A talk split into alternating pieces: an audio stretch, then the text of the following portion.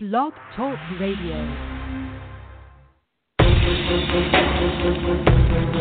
Welcome in to the Ken Weinman Show on BSL Radio. Baltimore Sports and Life is dedicated to analysis and discussion on the Baltimore Orioles, the Baltimore Ravens, and the University of Maryland. The site has a team of writers providing coverage of those teams and houses live streaming content weekly. Join the conversations at the message board, like BSL on Facebook, and follow BSL on Twitter.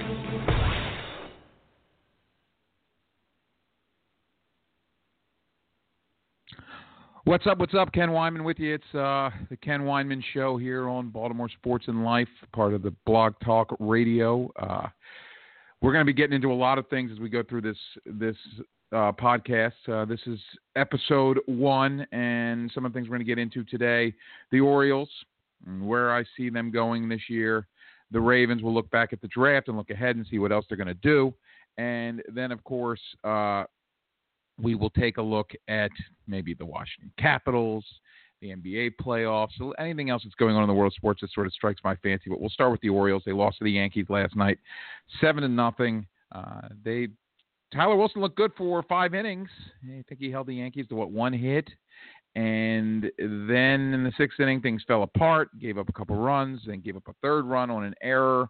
It's three nothing. Uh, CC Sabathia had not gone seven shutout innings in what four years but he did that last night against the Baltimore Orioles, and it, it, it's for me, it's frustrating because I know and you know doing uh, my other show, getting calls all the time about uh, well, what's up with the offense and game to game, you're going to have tough nights.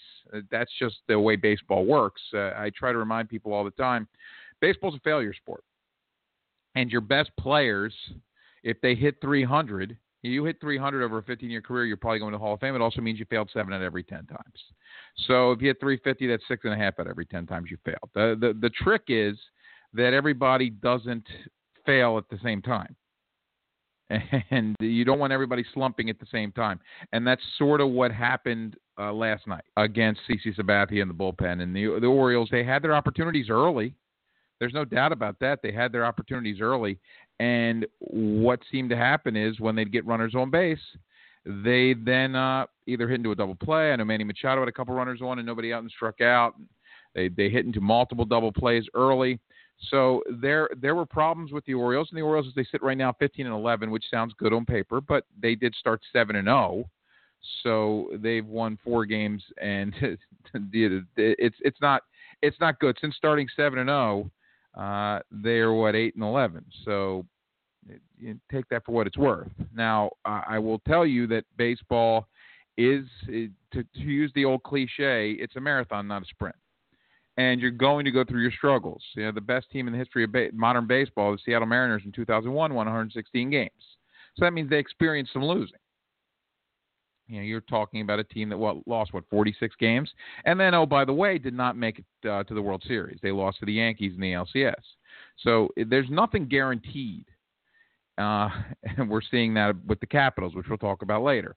But I, do think it's a decent team. One of the issues, and, and unfortunately, it's been an issue that was uh, bothersome or questionable, however you want to put it, coming into the season. That's the starting pitching. Uh, you came into the season with a rotation of Gallardo uh, and Jimenez, Tillman, Gausman, and then either Wright or Wilson. At least that's what it looked like. And then Gausman starts to be on the DL, so Wright and Wilson are both pitching in the rotation. Now, for me, I love. I wish I could combine Tyler Wilson and Mike Wright because they combined would be a great pitcher. Because Mike Wright has great stuff and Tyler Wilson has great makeup. Uh, he's he's got. I, I prefer him on the mound as far as his his sort of uh, mentally, but physically, Mike Wright's the better pitcher. But uh, again, you can't combine those two guys. It doesn't work that way. Life does not work that way. But you, you see with these guys, know, Tyler Wilson again pitched very well for five innings and then fell apart. And Mike Wright looked good the other day. And granted, you know Tyler Wilson is six innings, two earned. That's a quality start. So you you can make the argument, Ken, that's about the offense. And you're right to an extent, but when you're looking at the game in the game in the moment, uh, he's got to come out in the sixth inning and pitch better. And he can't lose his head when all of a sudden base runners come on. Uh, CC Sabathia didn't. Now I know he's been there before, but he's not a very good pitcher anymore. Uh, I think that that's uh, not a, a, a shock to anyone. Uh, CC Sabathia, it's been a long time since he was the guy that was competing for Cy Youngs and one of the most dominant pitchers in baseball and signed that you know nine figure contract. Uh, that guy he still makes that money because baseball contracts are guaranteed, but he's not that guy anymore. That guy doesn't exist. So when you go out there and you don't take advantage of situations, you get yourself in trouble. By the way, you know, looking at the Oriole lineup, Manny Machado is great, and I know it's hard to it's hard to criticize him for striking out with first and second because then he hits doubles in the game. So he's on fire right now. He's definitely the best player on this team. He may compete for the MVP in the American League if the team competes. That's how good he is. And with all due respect to Chris Davis and Mark Trumbo and and Adam Jones, he's the face of this franchise. And speaking of Adam Jones, am I the only one that thinks he's playing hurt? There's something off about Adam Jones, and we can talk about how uh, his at bats and, and team, people always complain to me that he's too aggressive, and I'm not one to complain about that because I don't feel like uh, I want to change who he is. Because if you change who he is, I think he might become a worse player because you can't guarantee me that if he becomes more patient, then everything else stays the same. I think he's the guy he is at the plate. That is, you know, the the guy who hits 25 to 30 home runs and drives in eight, 90 to 100 RBIs and hits 280. At least that's who he used to be. I think he's that guy because of the way he approaches his at bats. Uh, I don't think that changing him and telling him to be more patient automatically makes him a better player. So uh, I'm fine with who he is, but who he is right now doesn't look like the same Adam Jones, does it? That's what I see. I, I see a guy who uh, is struggling, who doesn't look right. Remember, he spent some time out of. He did not go on the disabled list, but missed some games. He was hurt last year. I think he was much more hurt last year than he let on. That's my opinion. I, I think that's a guy that that uh, played very hurt, and it affected his numbers. And I'm hopeful that whatever he's dealing with right now is something that he can get through without a a trip to the disabled list, or maybe he needs a trip to the disabled list, and maybe 15 days away gets him healthy. Whatever it is, you, you might want to think about it because Adam Jones does not look right, and I can't be the only one who thinks this. And when I look at Adam Jones, uh, I see a guy who doesn't seem to uh, be 100%, and it's affecting who he is. And when you're hitting slightly above 200 and you you haven't uh, got gotten the power numbers that you're used to, something's off. Now on the flip side, they're lucky to have Mark Trumbo, who has done his best impersonation of Nelson Cruz from a couple years ago. And Mark Trumbo, and I didn't expect this. I, Mark Trumbo's a guy like I. I'm not going to tell you I expected Nelson Cruz at 40 home runs, but I I do think that Nelson Cruz was a guy that was on his way to his career year his last year in Texas before he had to serve the steroid suspension. And uh, to me, that said, and remember the, uh, the steroid suspension was coming and it was old. And anyway, uh, to me, that said, there's a guy that if he can stay on the field, puts up numbers. And he did that in Baltimore, his one year here. He did it in Seattle last year. He'll continue to do it in Seattle until he loses a step, and then it'll go down. But he's a guy that that to me I saw having a big year. I didn't know that it was 40 home runs big, but I thought it could be 30 plus home runs big. Uh, and, we knew right away that he was big in the clubhouse, that his teammates liked him. There was a lot about Nelson Cruz that everybody liked. Uh, Mark Trumbo, guy that's hit for power, but I didn't know much about Mark Trumbo, the guy. Uh, not much of a reputation other than the fact that he wasn't a good defensive outfielder, which the Orioles now have to use him defensively because uh, when Dexter Fowler fell through and they Austin Jackson wanted to play center field, they decided to go with Pedro Alvarez, who becomes your DH against right-handed pitching, and that puts Trumbo in the outfield. Now he hasn't been atrocious, but he's not good. It's obvious. It's obvious he's not good, and he he he had a misplay in in at Fenway Park, and you can blame that on others. I, I just think that Mark Trumbo is a below average outfielder. Uh, Pedro Alvarez, on the other hand, now let's finish with Trumbo. Trumbo uh, has been a guy that's been hitting for this team since the start, multi hit game on opening day. Uh, is hitting for average better than we expected, and that, and that means that he's going to slump at some point because, again, that's baseball. If you don't think so, then you haven't been paying attention. He's he's not going to hit 350. That's just not the way it works. Uh, he'll probably hit closer to 260. So at some point, uh, that he's going to go through a, a, bad a bad spot. Like for example, so I'm at lunch with a buddy of mine the other day, and he's a Nationals fan, and he says to me, "Bryce Harper's great." I say, "I agree, Bryce Harper's great. He might be the best player in baseball right now. If I had to pick one guy, I'd take Bryce Harper." He goes, "I don't think he's going to slump this year." I go, "That's impossible." You realize it's it's physically impossible for him not to slump all year. He goes, "What do you mean?" I go, "If he doesn't slump all year, he's going to hit 600. Nobody hits 600." And then lo and behold, he just went through, I think, a 1 through 17 stretch, 1 for 17 stretch. So, of course, like everybody else, he slumps. And he'll go through another one during the season. It's just the way it works. So, Trumbo's going to go through slumps. Pedro Alvarez started the year in a slump. And it was amazing to me how many people say, well, cut him or bench him. All these things. It, it was magnified. There, there are guys that are going to go through – what one through twenties or whatever Pedro Alvarez had started the year. It was magnified by the fact that he did it to start the season. Now that doesn't mean I think Pedro Alvarez is going to have a fantastic year, but it does mean that uh, he will start hitting, and he has started to hit. He started to hit. You know, look, he had multi, multiple multiple multi-hit games. Easy for me to say. Uh, did consecutive games. He finally hit his first home run. I think the home runs are going to come. That that's just who he is. He's going to hit 25 to 30 home runs, and he's going to hit for a low batting average. That's that's just who we know Pedro Alvarez is. Uh, beyond the starting pitching, which uh, again is a bit of a concern, because and I, I, think the big part that hurts is Yovani Gallardo getting hurt, and hopefully he comes back and he becomes the guy he's been his whole career, which is multiple uh, multi or, or double digit wins, excuse me, uh, ERA under four, uh, and gives you innings. He's durable. That's what Yovani Gallardo has been his whole career. This year he immediately gets goes on the DL.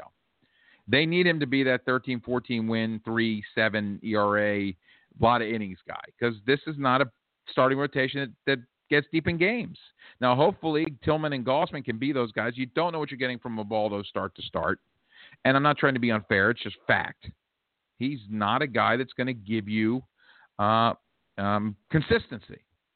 Some nights he'll go out. His first start against Minnesota, he was great.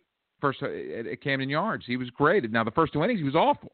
Gave up a run in the first, gave up a run in the second, and if memory serves, he had first and third. Nobody out in the third got out of it, and all of a sudden he goes seven. New Orleans get the win. But you you don't know what you're getting with Ubaldo game in and game out. And then then it's the, the you look at the bullpen and Zach Britton's hurt at the moment, but they got they dodged a bullet on his injury, even though they didn't on J.J. Hardy. But let's be honest, when's the last time J.J. Hardy was the guy they're paying him to be?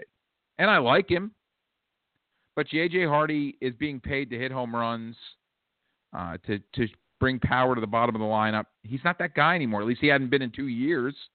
He had a couple home runs at Fenway Park, wrapped him around Pesky's pole. Those are kind of fluky. But it looks like the power's gone, even though he did have a good spring, and now he's hurt again. Hairline fracture in his foot. So he's out at least a month. So that one hurts because now you have to redo the infield, and, and he is great at shortstop when he's healthy. Even though he doesn't have great range, he's smart. He plays a very good shortstop. But now you can put Manny Machado at shortstop, and that's that's been one of the great debates.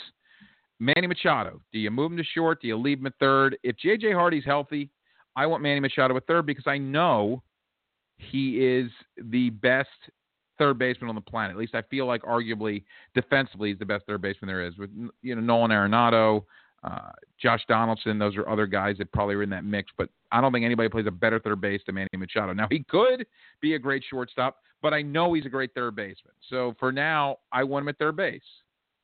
Uh, now, when J.J. Hardy's done and you're trying to figure out what you're going to do at shortstop, I think it depends on what you can get as far as on the free agent market. If you can get a very, if you can get a good shortstop, he stays at third. If you can get a good third baseman, he goes to short. But right now, I want him at third base. But the bullpen, uh, Britton and O'Day, save for the one blown save the other night, have been very good. You know, O'Day was not good the other day against Chicago. And instead of taking three out of four, and let's face it, you knew they were going to lose to Chris Sale on Sunday. I was hoping the game would get rained out and they they dodge a bullet there. But I, I look at uh, the bullpen, and I like Brad Brach. I don't love him, but I like him, and I like Mychal Givens. Uh, but I, I, I'm not sure. Uh, I like some of the other guys in that bullpen. T.J. McFarland hits way too many bats for me. I don't want T.J. McFarland in any game where the game is still in doubt. And you saw that last night. He comes in to replace uh, Tyler Wilson, and immediately base runners run because he doesn't miss bats. I joke that if you strike out against against T.J. McFarland, you should be sent down immediately because he's not missing your bat. So then they brought in Dylan Bundy, who wasn't very good, and the game blew up. And Dylan Bundy's been he was really good early. He struggled a little bit late, but I still like him in the bullpen. Uh, he throws hard. Uh, I, I like what he brings. He's not consistent yet, and let's face it, he hasn't pitched in two years. And for people that want him to go jump in the starting rotation, he hasn't pitched in two years. So let's hold off on that just a little bit. But I still think this is a very flawed division. The Yankees are awful, even though they won last night. Tampa Bay can't hit, so I, I don't see them as as much competition. Uh, Toronto's going to be good, even though they've gotten off to a slow start. It looks like Boston's for real. And then there's the Orioles. If the Orioles can get any pitching, they're going to hit. There are going to be nights when they don't, but they're going to hit. So can they compete in the AL East? Sure. But the starting pitching needs to get better. And we'll just have to see as we go if it does get better. I know they made an offer to Kyle Lohse. I know they're going to watch uh, Tim Lincecum pitch. Let's see if they bring in somebody else. I'm sure Dan Duquette's trying. Uh, the Orioles spent some money this offseason, but other than Gallardo, it wasn't on pitching, and he was just the guy left. So uh, I, I, am very curious to see uh, if what they do to improve this rotation, and if if they don't, or even if they do, is it enough to win this division? Because remember, two years ago when they won 96 games, it was the starting pitching that carried them, especially in the second half of the season. The way this rotation looks right now, I don't see that happening at the moment. We're switch gears when we come back, talk a little bit about the Ravens and the draft and my thoughts on all that the Ravens did uh, and again get looking ahead and see how they sort of look uh, as we sit here in early May. It's the Ken Weinman Show, Baltimore Sports and Life, here on Blog Talk Radio. The Baltimore Animal Rescue and Care Shelter, or BARCS for short, is a nonprofit organization. They take in homeless, neglected, and unwanted animals in Baltimore City, and their mission is to accept and care for all animals in need, all of them, and they, they only want to promote responsible pet ownership for a more humane community in Baltimore City. Please help care for the animals at BARCS by making a tax-deductible contribution to the BARCS Medical Care Fund. You can donate online at baltimoreanimalshelter.org or mail a check to BARCS at 301 Stockholm Street, Baltimore, Maryland 21230. Operation Second Chance is a group of patriotic citizens committed to serving our wounded, injured, and ill combat veterans. Operation Second Chance supports veterans and their families while they recover in military hospitals, and they do this by building relationships and identifying and supporting immediate needs and interests. Operation Second Chance is dedicated to promoting public awareness of the many sacrifices made by our armed forces. Learn more about Operation Second Chance at their website, operationsecondchance.org. SPEAK, or Suicide Prevention Education Awareness for Kids, promotes the prevention of youth suicide through a campaign of education and awareness at the community level. Every 1 hour and 53 minutes in the U.S., we lose another young person by suicide. That's a Columbine every day. Speak is the leader of suicide prevention in Maryland and provides literature, speakers, and programs to schools and organizations. Learn more at speakforthem.org. Baltimore Sports and Life is dedicated to analysis and discussion on the Baltimore Orioles, Baltimore Ravens, and the University of Maryland. The site has a team of writers providing coverage of those teams and houses live streaming content weekly. Join the conversations on the message board, like BSL on Facebook, and follow BSL on Twitter.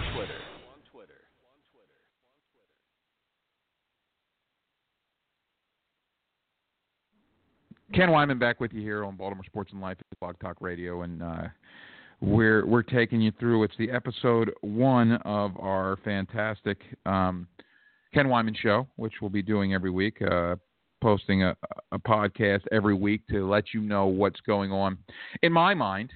And we'll go to the Ravens now. And the Ravens had their draft last weekend.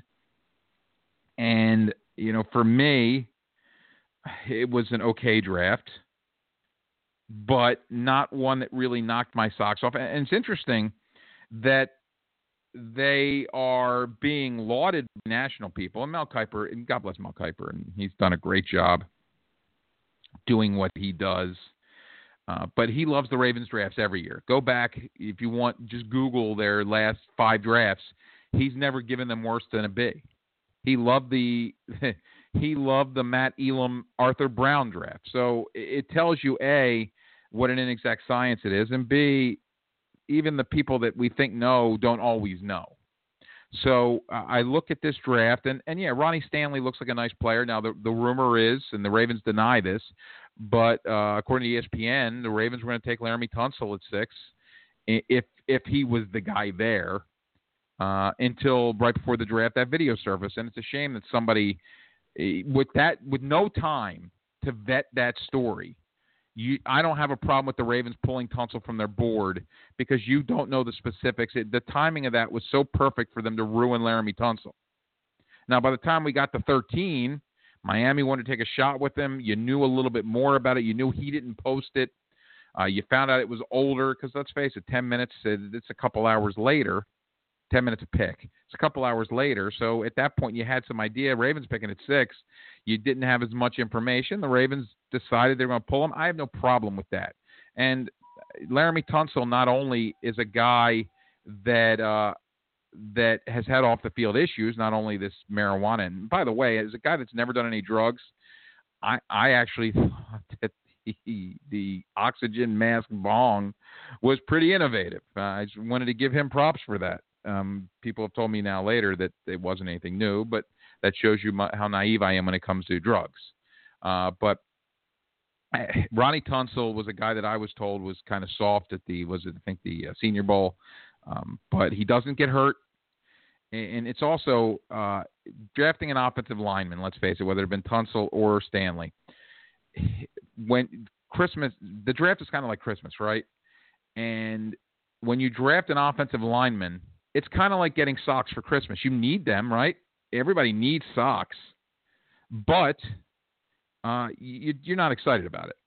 You're never excited about getting socks, and that's what Ronnie Stanley is. Now, the, the they could have had Jalen Ramsey if they traded a fourth round pick to, or excuse me, a third round pick to the Cowboys. They offered a fourth. The, the Cowboys wanted a third. As it turns out, they probably wanted the third because they wanted to trade up and get Paxton Lynch later. So they wanted more ammunition. So they wanted the third from the Ravens.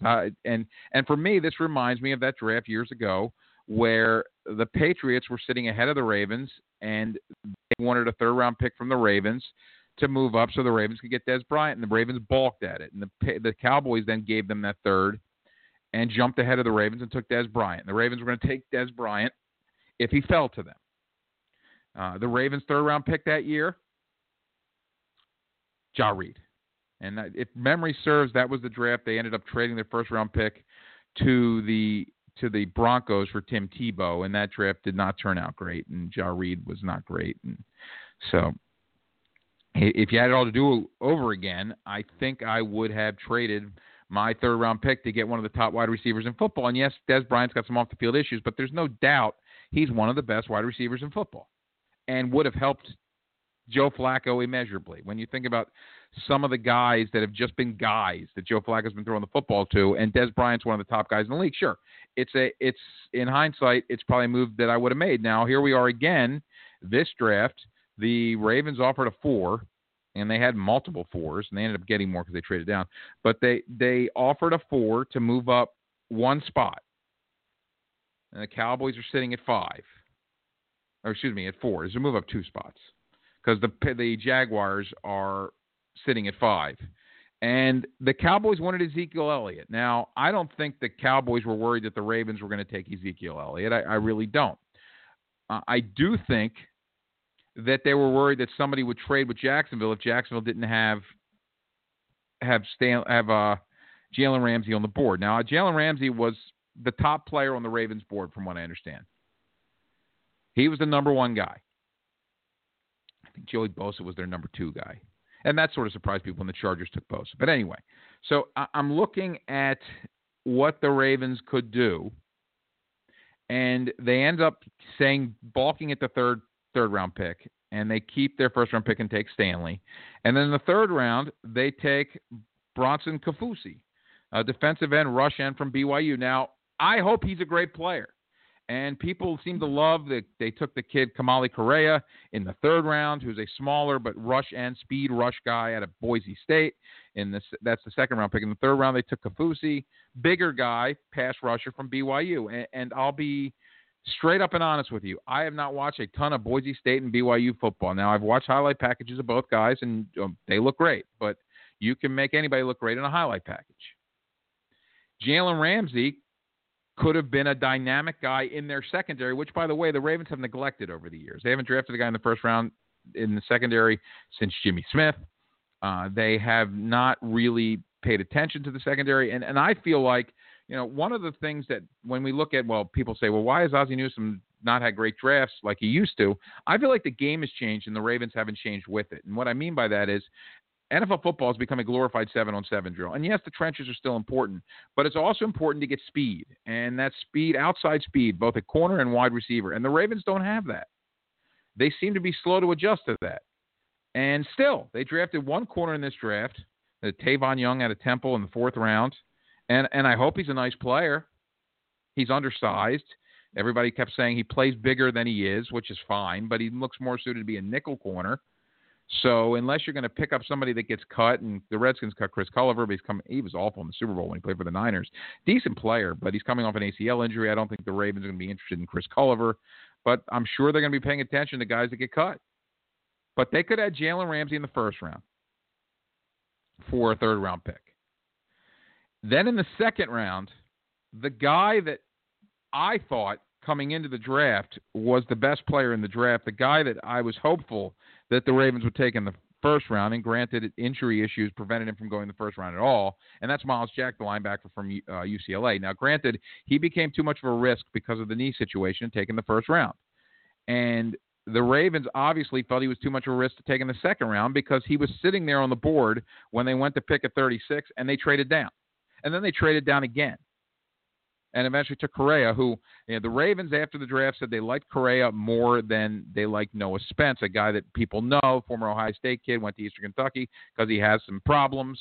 Uh, but he's a pass rusher, a pass rusher that people know. And, uh, and I will say this just because we've heard of them doesn't mean they're better than who the Ravens took because they get paid a lot of money to scout.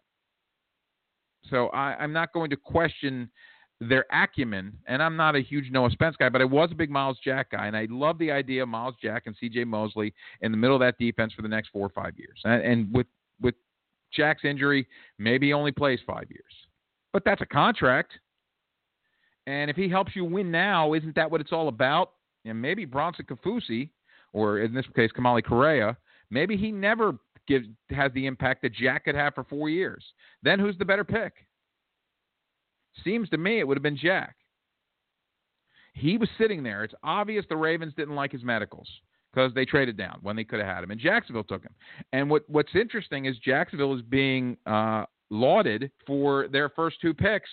Ramsey in the first round, Jack in the second round. Remember, they get Fowler back, who was their first round pick last year, who missed the whole year with an injury. They've made some great free agent signings. Jacksonville could be a team that's in the playoffs this year.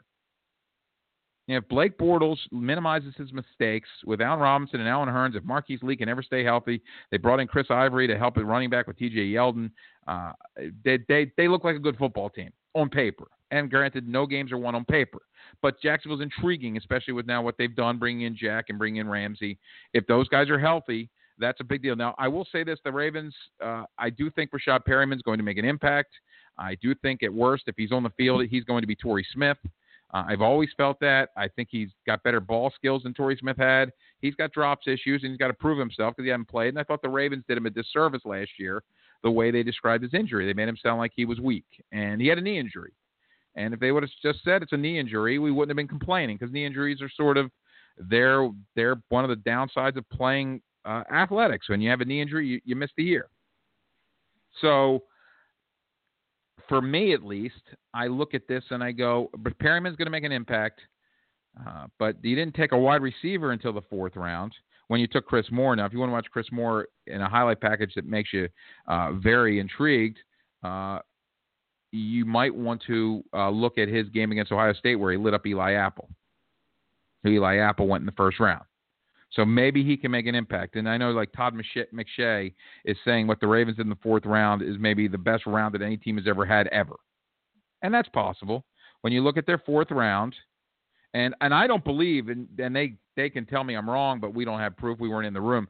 I don't believe the Ravens planned on taking all using all five fourth round picks because now they have 11 draft picks team, and they got to figure out a way to get them on the roster. So guys have to come off because I feel like it, maybe Kennedy might not make the team, but the other 10 guys are going to make the team. Keenan Reynolds going to make the team, and I do expect Keenan Reynolds to get a waiver. Uh, the quarterback out of Navy is probably going to play slot receiver in the NFL. But I think that they uh, acquired those fourth round picks, and then we're going to target somebody in the third round to trade back in, and it never happened. So in the fourth round, they took Tavon Young, the corner out of Temple. They took Chris Moore, the wide receiver of Cincinnati. Alex Lewis, the offensive tackle for Nebraska, which people like. Uh, he's got some off the field issues, but he's got some talent, and people think he could play tackle in this league. Willie Henry, uh, defensive tackle out of Michigan, who I think some people thought were su- was surprised that he went pro, uh, and has a lot of upside. Uh, so the but another defensive tackle. The Ravens love tackles, and then Kenneth Dixon, who is the super intriguing one, the running back out of Louisiana Tech, who uh, if you talk to people in football, they think he could make an impact this year. You know, of all the Ravens draft picks, he might make the biggest impact year one, and maybe Ronnie Stanley, of course, first round pick. But beyond Stanley, I think Kenneth Dixon is the guy that people are thinking, wow, this guy can make an immediate impact. So when you look at the running backs, you have Justin Forsett, you have Buck Allen, you have Terrence West, Lorenzo Taliaferro, Trent Richardson, Terrence Magee. How many running backs you keeping? I think that the the move to watch out for, and I'm not telling you this is going to happen, but it wouldn't surprise me if it would. If the Ravens believe in Buck Allen, I would not be surprised if they cut Justin Forsett. Saves them some cap room, allows him to keep another one of the younger guys. And Justin Forsett was very good for them two years ago. Before he broke his arm, he wasn't great last year. And the Ravens need to decide. And and, and you hate the business of football because Justin Forsett's a great guy. But I could definitely see a scenario where Forsett gets cut because they want to keep somebody else, whether it be Trent Richardson, who's in great shape, and I don't know if that's going to be the guy, or Terrence West, who actually played pretty well for the Ravens last year when they acquired him. Uh, one of those guys, I think Taliaferro's gone. Can't stay healthy. He's shown flashes, but uh, I think he's an odd man out. Terrence Magee's not making this team. Trent Richardson is probably not making this team, but he's, as I said, in much better shape. So uh, I, I do believe that the Ravens think that last year was a fluke, and I think they're, what they did in free agency points to that. Look what they did. Signing three 30, 30 year old plus guys, and Weddle, Wallace, and Watson all three guys over 30 years old. That means that they don't they're not looking to rebuild. They think that last year with all the injuries and then Joe Flacco eventually getting hurt and things snowballed, they think it's a fluke. And they expect to come out next year and be the team that was expected to be out there last year. Remember, a lot of experts had them as a Super Bowl contender last year. And I'm not going to tell you they're going to the Super Bowl. But I do think that they think they're a playoff team. And that's why they signed older free agents. Uh, but the draft, if you're a team that's looking to make an impact and you sign these free agents to help this year, and then you look ahead and you're looking uh, at the draft, Ramsey and Jack are those guys that sort of fit with what you did in free agency, at least to me. So I, am a little confused, and I, I, don't buy that Ozzie Newsome. I know Mike Preston, Baltimore Sun, wrote a an article, a column actually, he's a columnist, uh, saying that Ozzie has lost his nerve. I don't believe he's lost his nerve, though. I, I would love to see them take uh, some more chances sometimes. And Ramsey and Jack would have been the way I would have liked to have seen them go. And, and granted, you're taking a risk. You're trading a third round pick who could be a nice player to get Ramsey. And Jack could be a guy whose knee blows up. You know what's interesting? Jaylon Smith went before Myles Jack. And what's interesting about that is Jaylon Smith, the linebacker from Notre Dame, who was going to be a top five pick before he got hurt in the bowl game and a severe knee injury, including nerve damage. But the Cowboys took him. The Cowboys team doctor did his surgery. So he would know better than anyone the, the, the strength of his knee. And it is fascinating to me that they took him in the second round. Tells me that the doctor thinks – that uh, his knee is better than we we think it is. So good for them. Maybe they have a player there because Jalen Ramsey was a stud at Notre Dame. Uh, Myles Jack a stud at UCLA. Injuries moved them down the draft boards. So as far as the Ravens are concerned, if Joe Flacco's healthy and the wide receiving corps is healthy, I think he has a very good year. I think they're able to move the football. Uh, they needed a left tackle. I think Eugene Monroe is probably on his way out the door, maybe a post uh, uh, June 1st cut. You can't. He won't shut up on social media about weed, and they don't want that. And he hasn't been good when he's been here. And whatever you think about marijuana, he's got to shut up. And the team has probably asked him to, and he won't. I think he's trying to force his way out, and he'll get his wish. He hasn't been good. He's made too much money. I think Eugene Monroe is is is safely uh, qualify as a bust. So Ronnie Stanley will probably open the year at left tackle. I'd be surprised if Monroe is here. That's all I'm trying to say, and, and that's not going out on a giant limb here. But it, they're going to be very interesting.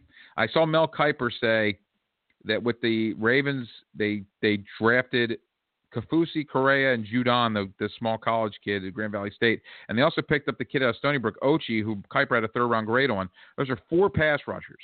Now, he was only referring to the drafted ones as far as this theory is concerned, but he said if you hit on one, that means you're one for three, you're a Hall of Famer. Imagine if they hit on all of them. Gives them some serious uh, thumping uh, after quarterbacks with those guys, but it remains to be seen. Ken Weinman Show, Baltimore Sports and Life here on Blog Talk Radio. Come back, finish things up, thoughts on the NBA, NHL, uh, whatever else is going on. Maybe get into some Johnny Manziel as, as well as uh, it's the inaugural episode of the Ken Weinman Show on Baltimore Sports and Life. The Baltimore Animal Rescue and Care Shelter, or BARCS for short, is a nonprofit organization. They take in homeless, neglected, and unwanted animals in Baltimore City, and their mission is to accept and care for all animals in need, all of them. And they, they only want to promote responsible pet ownership for a more humane community in Baltimore City. Please help care for the animals at BARCS by making a tax-deductible contribution to the BARCS Medical Care Fund. You can donate online at baltimoreanimalshelter.org or mail a check to BARCS at 301 Stockholm Street, Baltimore, Maryland 21230. Operation Second Chance is a group of patriotic citizens committed to serving our wounded, injured, and ill combat veterans. Operation Second Chance supports veterans and their families while they recover in military hospitals and they do this by building relationships and identifying and supporting immediate needs and interests. Operation Second Chance is dedicated to promoting public awareness of the many sacrifices made by our armed forces. Learn more about Operation Second Chance at their website, operationsecondchance.org. Speak, or Suicide Prevention Education Awareness for Kids, promotes the prevention of youth suicide through a campaign of education and awareness at the community level. Every 1 hour and 53 minutes in the U.S., we lose another young person by suicide. That's a Columbine every day. Speak is the leader of suicide prevention in Maryland and provides literature, speakers, and programs to schools and organizations. Learn more at speakforthem.org. Baltimore Sports and Life is dedicated to analysis and discussion on the Baltimore Orioles, Baltimore Ravens, and the University of Maryland. The site has a team of writers providing coverage of those teams and houses live streaming content weekly. Join the conversations on the message board, like BSL on Facebook, and follow BSL on Twitter. Yes, welcome back. Ken Weinman Show, Baltimore Sports and Life here on Blog Talk Radio episode one. Let's finish up strong and start with something that shouldn't surprise you but disappoint you every year. And I know here in the Baltimore area we have a lot of Washington Capitals fans, and I'll, I'll tell you straight up, I've been watching the Caps since I can remember.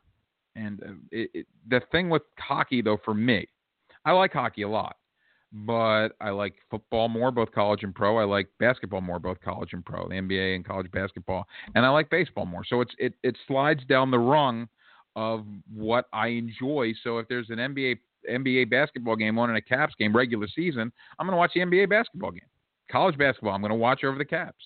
Now, come playoffs, if the Caps are playing, I'm watching the Caps ahead of those things. Now, once once the Caps get eliminated, and we just assume they get eliminated because that's what they do, uh, I go back to the basketball first. Uh, last night, watching the Orioles and the Caps uh, flipping back and forth, uh, the NBA playoff game between Atlanta and Cleveland was an absolute blowout, so I didn't have to watch much of that as Cleveland set a record for most threes in a, a playoff game. But the Caps, they with Alexander Ovechkin on that team, they've been one of the best player, the best teams in hockey almost every year in the regular season. They've had a couple down years, but this is now this season they won their second President's Trophy, which is for the best record in hockey. And yet, with Alexander Ovechkin on this team, they have yet to be to get to a conference final, not a Stanley Cup final. And they did that what '99, I think, with Olaf Kolzig uh, in goal, carried them to a Stanley Cup final. And Ron Wilson coached that team. I went to Game Three with my father. Uh, they lost to the Red. They got swept by the Red Wings, but they went to one Stanley Cup final. That was pre Ovechkin. With Ovechkin there, they haven't been to a conference final. He can't get past the second round of the playoffs. So why should I be surprised? As this team, which they we've said finally they've got defense. Braden Holtby's going to win the Vezina Trophy. He's the best goalie in hockey. Uh, why should I be surprised that here they are down three games to one to Pittsburgh in the Stanley Cup playoffs? And the answer is, as disappointment disappointed as I am, I am not surprised because the Washington Capitals, this is what they do whether it's against the Islanders or the Flyers or the Penguins, whomever, the Montreal Canadiens, the Tampa Bay Lightning. I don't care how good they are. Once they get to the playoffs, they're going to lose. That's what they do. And until they get past that, until they get past that, then I'm going to assume they're going to lose. There's no other way to look at it. So maybe they win game five at home. Maybe. Even if they get to a game seven, I'm not going to be confident that they're going to win said game seven at home. And they're getting outplayed. Matt Murray, the what third string rookie goaltender for Pittsburgh, is outplaying Braden Holtby. How that's ridiculous. Absolutely ridiculous. So for me, I'm not surprised at all of what's going on with the Washington Capitals. I'm still disappointed. I'm hella disappointed, but this is what they do. This is actually what they do. So, you know, I guess I'll stop watching hockey again until the Stanley Cup Finals, and then I'll take a cursory view because if it's not the Capitals, again, I'm rather watch the NBA playoffs. And the NBA playoffs have not been great, but what's going on in Golden State is interesting as they continue to play well without Steph Curry. Though I think they'll have him back for the round against San Antonio, which should be an amazing series. That is, if San Antonio gets past Oklahoma City. that's not a guarantee at all. Anyway, that's it for our inaugural episode, Ken Weinman Show here on Baltimore Sports and Life Blog Talk Radio. Tell your friends, tell your family, as we're right here on Blog Talk Radio. Everybody have a good day and enjoy the show.